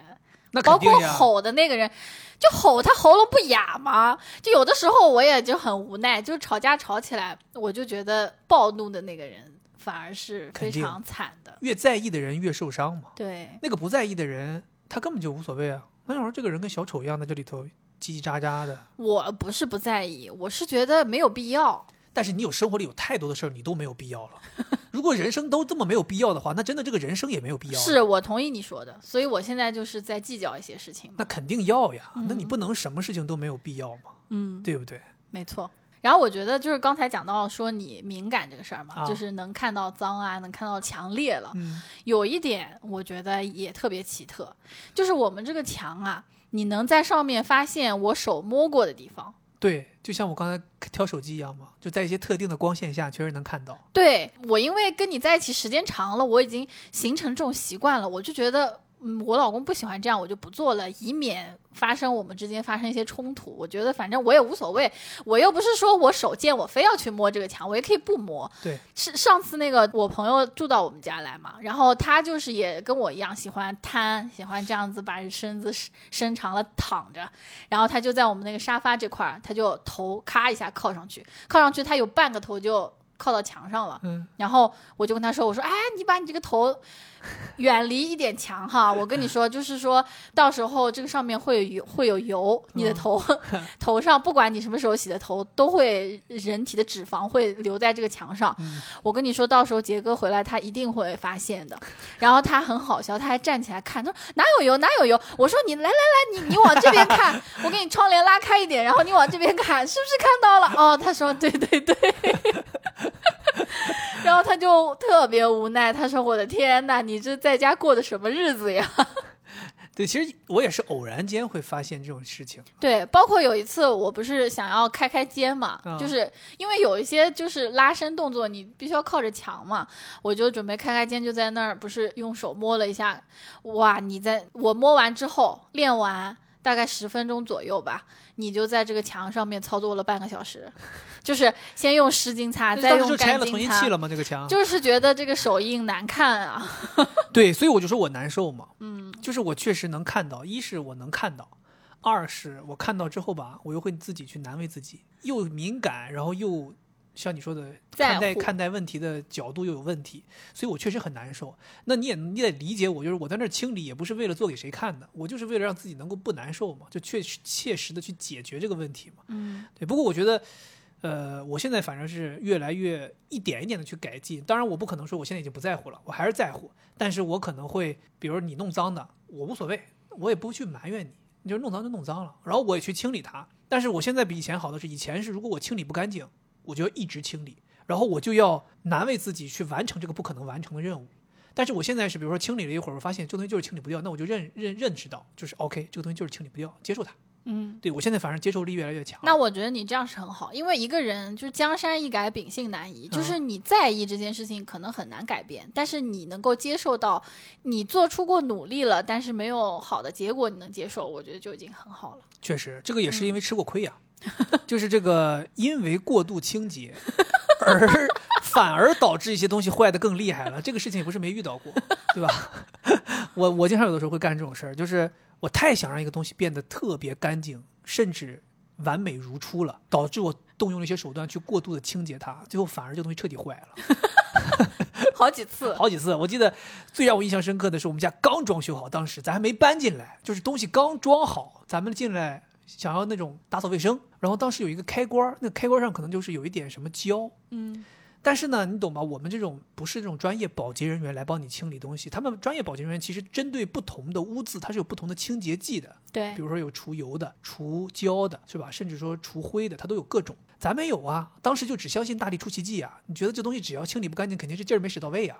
然后我当时看到那个胶，我就先拿布擦了擦，发现呀擦不掉。我想说这个时候我这得上百洁布了呀，然后拿百洁布擦一顿蹭，啊擦那个胶确实是掉了，但是那个开关蹭花了，然后就在一个角度看，就那个开关就跟已经用了十年了一样。是吗？然后我当时就是没有发现这个事儿。当时脑嗡一下，我当时就是跟惠子说：“我说现在我要立刻再买一个这个开关，然后把这开关拆了，然后换一个新的上去。”就我当时就是这种感受。哦，所以换了吗？现在后来就是你劝我嘛，你就说这看不到，我都你现在让我看我都看不到。我确实，我现在完全忘了，我根本不知道那个开关其。实我就说嘛，我现在能够进步到这个样子，也是得益于你，就是你反复在告诉我，就是这个东西又不影响你了，而且事实证明我没换，没我也没死啊，对吧？我还活到现在了。哎，我跟你说，这个我要说，我为什么会有是这个性格，嗯是因为我小的时候发生过一件让我印象特别深刻的事儿。啊，当时我记得是我爸妈给我买了一个梳子，就那时候我还很小很小，然后我特别喜欢那个梳子，就小女孩嘛，就很喜欢那个梳子。嗯，但是不知道什么原因，就是没过几天，这个梳子它就掉了一个那个哦，我记得那个梳子还是有一有一段时期非常流行的那种木头梳子，还很贵呢。对，反正我忘了，反正就是它掉了一个，掉了一个，妈呀！我当时就是痛苦到不行。然后我爸当时说了一句话，我印象特别深，他说：“那你要是说你不能让这个梳子坏了，那卖梳子的厂家不都得倒闭了吗啊，我以为你爸说你你这个样子跟你未来老公也太像了吧？？” 然后我就我一下子就特释怀，哦，因为其实我可能小孩儿也一方面你是喜爱，另一方面你会觉得，哎呀，爸妈斥巨资给我买的这个东西被我弄坏了，我特别难受。嗯，但是当我爸就这么安慰我的时候，我就会觉得，嗯，对呀，就是东西用嘛，就是要坏的呀。对，对，我就觉得哦，很释怀。然后从此以后，我对于东西都是一样的。你看，我每次新的东西买回来，我一定第一时间用上。是这个我必须要用上，因为我买过来了我不用。那这个就是说说到你的一个怪癖了，就是 新东西买来不用啊，啊就是说放到已经过季了，可能都还没有用。确实，我我不知道我也是搁哪儿养成这个习惯啊，就是新东西买回家必须要搁一段时间。我跟你说，我必须第二天就用上。如果是当天能用上，就是当天用上。衣服什么可能就第二天再用上。哦，我甚至有的时候这种，你知道这种苹果电脑什么这种大件儿，苹果不是有一个十四天任何问题免费退换吗？对啊我，经常有的时候拿回来之后不用，十四天过了，然后打开之后发现有个问题，你看又是反噬。对，特别难受。对啊，嗯我我这个确实是问题比较大。其实每个人的这种特色吧，我觉啊得这是你的特色，就是你的感知觉特别强，是吧？那同时它也让造就了你可能就比如说我们播客每期封面都是你自己做的嘛，啊，你没有学过设计，因为你的感知觉强嘛，你会发现那些好看的东西。像我们就是。我只能说，哎，这东西挺好看的，但我看不出 A 和 B 的区别。嗯但可能你去在做这个封面的时候，你小小的一个调整，就会让它在别人的看来就会很好看。这个就是它一定是两面的。别夸我，别夸我。今天主题是骂我，别夸我。嗯好像没骂我一样，什么主题是骂你啊？不是一直在骂我吗？今天主题是对骂，是对骂，别对夸，别对夸。好，然后关于打扫卫生，还有还有要说我的啊？对呀、怎么了？打扫卫生还没说完呢。就我觉得这个是很多人都知道的，就是你永远在出门前或者吃饭前你要打扫卫生。当然，这个打扫卫生是广义的，啊，啊有可能是收拾收拾东西。对有可能是整理整理垃圾。对，我觉得就是，也可以说你是一个特别磨叽的人。就是当你有一件很重要的事情要做，或者你马上就要做一件很具体的事儿的之前，你总是要磨叽一段时间。我不知道是不是因为有点焦虑，就是你要缓解焦虑，然后你又说打扫卫生是你缓解焦虑的方式。没有，我单纯的就是因为太敏感了，又看到有脏东西，又看到有活儿要干。那为什么每次都是在就是我们要要不吃饭，要不就是要出门？哎，你说这个有意思了。那是因为出门之前会有一个习惯，就是巡视一下家里。你有毛病不啊，啊！你你这很合理啊。有什么可巡视的？不是啊，就是比如你出门之前，你是不是得看一眼家里边是不是东西都关了，是不是火什么都关了，是不是没开煤气，是不是我窗为什么都关了？煤气会开着我说这？个 意思嘛，就是不是电源该拔都拔，是不是电视关了？你是会大致这样，就是说扫一眼。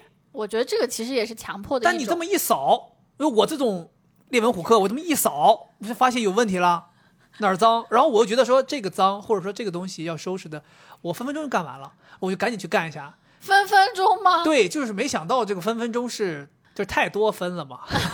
主要是你干完这个，你又发现另一个，啊，对，干这个的时候又发现列文虎克，发现 发现那儿有问题。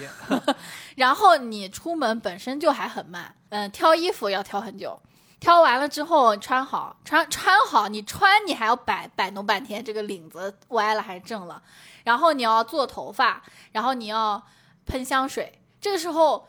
手机都揣兜里了，马上就要出门了，哎，发现什么首饰忘带了，然后五六个戒指，然后项链就又要戴很长时间，对吧？我真的觉得，就这个墨迹，我觉得非常非常的烦，而且这个事情还不止出现在我们同居的时候，就大学的时候就已经有了。别人都是男生等在女生宿舍楼下，我每次都是我等在你们宿舍楼下，就等你下来。那别人都是女生在家里干家务，咱们家是男生在家里干家务，不是挺好吗？就反过来呗，对啊，我觉得咱们就反过来呗，对，我觉得还可以，对吧？对以后我管你叫老公。可以啊，你可以这样做。哎呀，其实这个事情也是家里面留下来的。嗯就说到这个，其实我觉得咱们这一期讲了很多咱们俩的问题，其实都跟原生家庭真的有千丝万缕的联系。嗯，我这个事儿就是出门前要打扫卫生这个事儿，应该你也有在我们家见过。我爸、嗯 是不是每次出门之前都，甚至有的时候出门之前你会发现他拿起了抹布，就是我爸已经全部都穿好了。之后突然拿起了抹布，有的时候我和我妈站在门口也是一脸懵逼，就是说爸怎么了？我爸说哎呀，刚才看到那个哪儿有点脏，稍等我一下，我去擦一下，他就消失了。然后最后擦完之后，关键是我爸就跟我是那种一样，不是说擦完之后回来抹布一扔赶紧先走，不还得把抹布头了洗干净，抹布头晾好，然后哎走。那你们这种人就没有想过别人在等你们吗？想过别人在等我们，但是那个时候就是那个事儿感觉更重要，你知道吗？所以说我们也是有问题嘛，我们自己也承认自己有问题嘛，对吧？但是那个时候你就是控制不了，嗯，就是其实说白了，你也有一些事情，当一旦触及到你了，你也控制不了。是的，是的，对吧？但对于我来讲，讲到我，那就是可能也是原生家庭对我的影响，父母对我的言传身教，或者说耳濡目染，然后我就导致觉得这么做是可以的。对，对，但是如果要是没有你这么一个人告诉我这么做是变态，我可能永远都这么做。但现在你会，比如说你会告诉我说，哎，为什么要出门之前干这个事儿？我可能会慢慢的控制自己，就是对哎，不要做这个事儿。但凡不影响我出门，比如说别说这家里头炉子上有火呢，你就走了，对吧？只要不是这种问题，对那它脏你就回来再弄呗，对啊，对吧？现在出门是大事儿，对啊，我是觉得确实需要同居伴侣来指出你有一些问题，因为如果你自己一个人生活，你肯定是按照你自己最舒服的方式生活。而且我觉得有一点理解不了的就是，如果你现在是有一个跟别人的约会，啊，你可能十五分钟就能出门，但是只要是跟我，你就必须得一个半小时才能出门。那还是因为咱们两个人呢，有的时候一些出门是没有这种时间说非常死嘛。。是是是，那比如说出去逛街、出去休闲，那是不是早个十分钟、晚个十分钟好像也 OK？但所我以就必须要磨叽一下对。我跟别人的约会，那不是相当于大家约好了一个时间，共同的。那以后我们也，约一个时间呗，就说好几点要出门。就你先出门儿啊，咱俩约在静安寺见，啊对吧？啊，那可以啊。你看这种情况，我都不敢，我都不敢晚，我就赶紧的早，甚甚至要早到。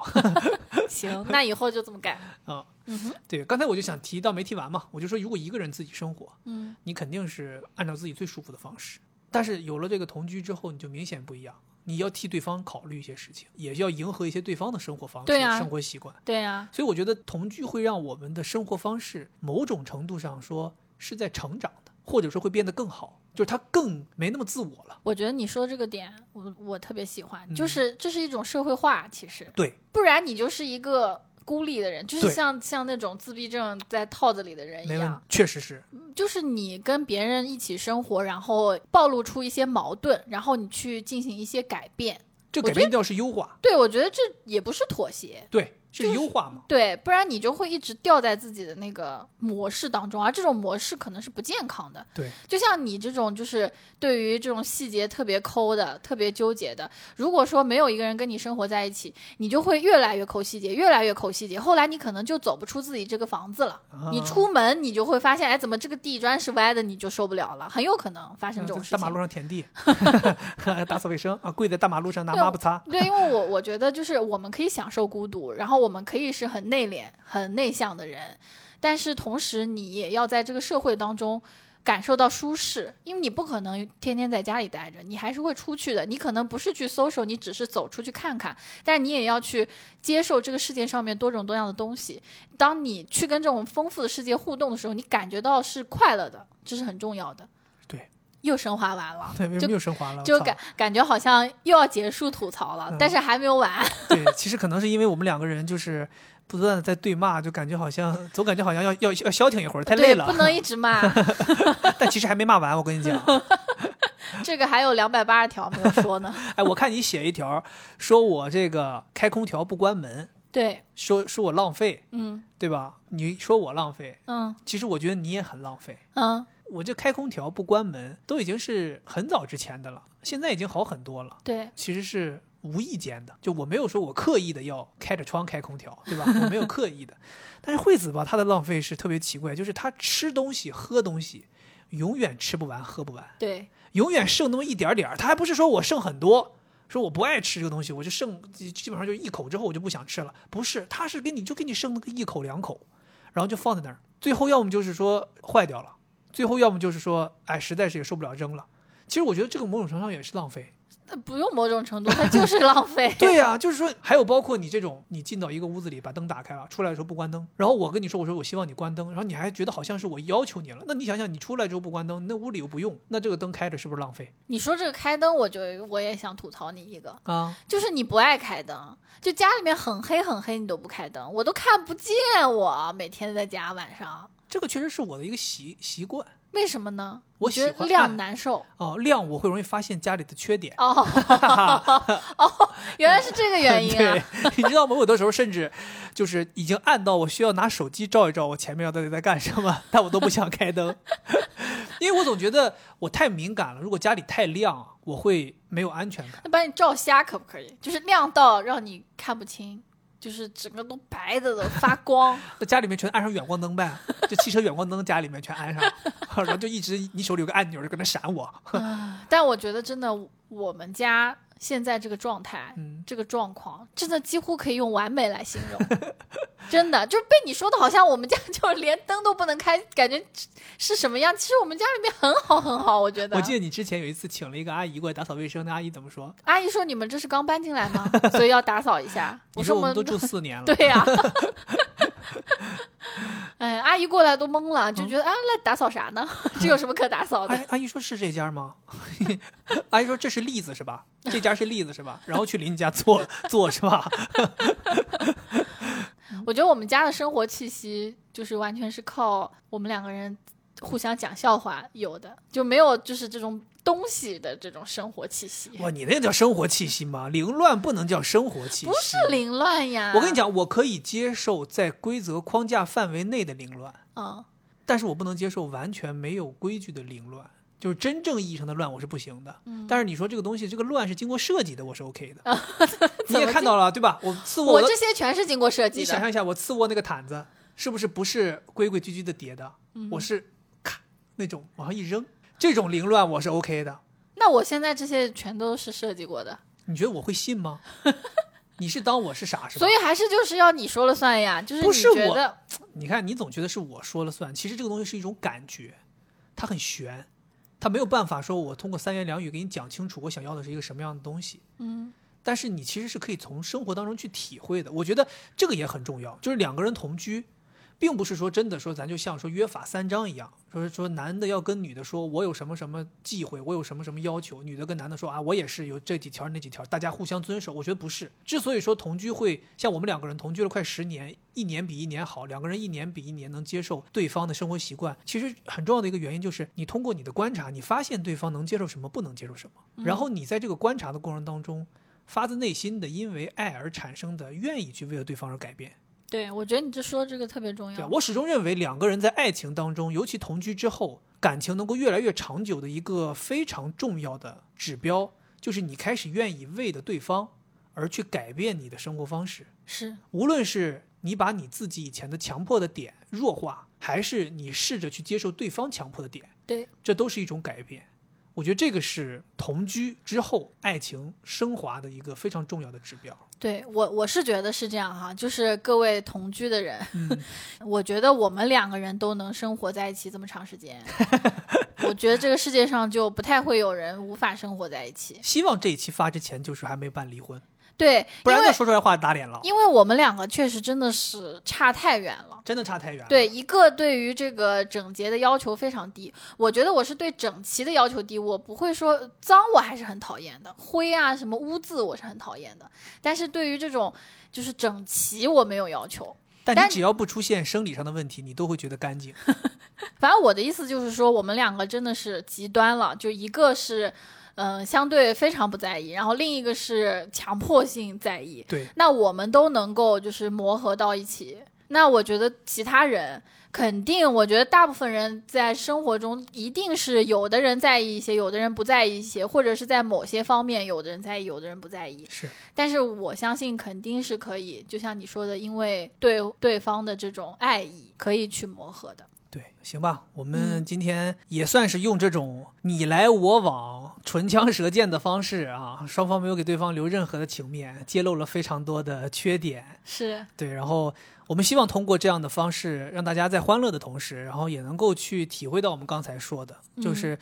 无论是刚毕业的情侣，还是说已经谈过一段时间恋爱，大家终于决定要一起同居的，我觉得大家走入同居生活之后，一定会面临很多的这种烦恼，然后一定会看到对方身上那些你以前没有看到过的缺点、习惯，甚至怪癖。但是大家千万不要害怕，一定要客观的去看待这个事情，然后同时也抱着一个包容的心，大家去互相的去接受对方。对，因为我们从小到大长到二十多岁都是。在自己家里面有一套自己的生活习惯，而生活又是有很多很多的小事情组成的。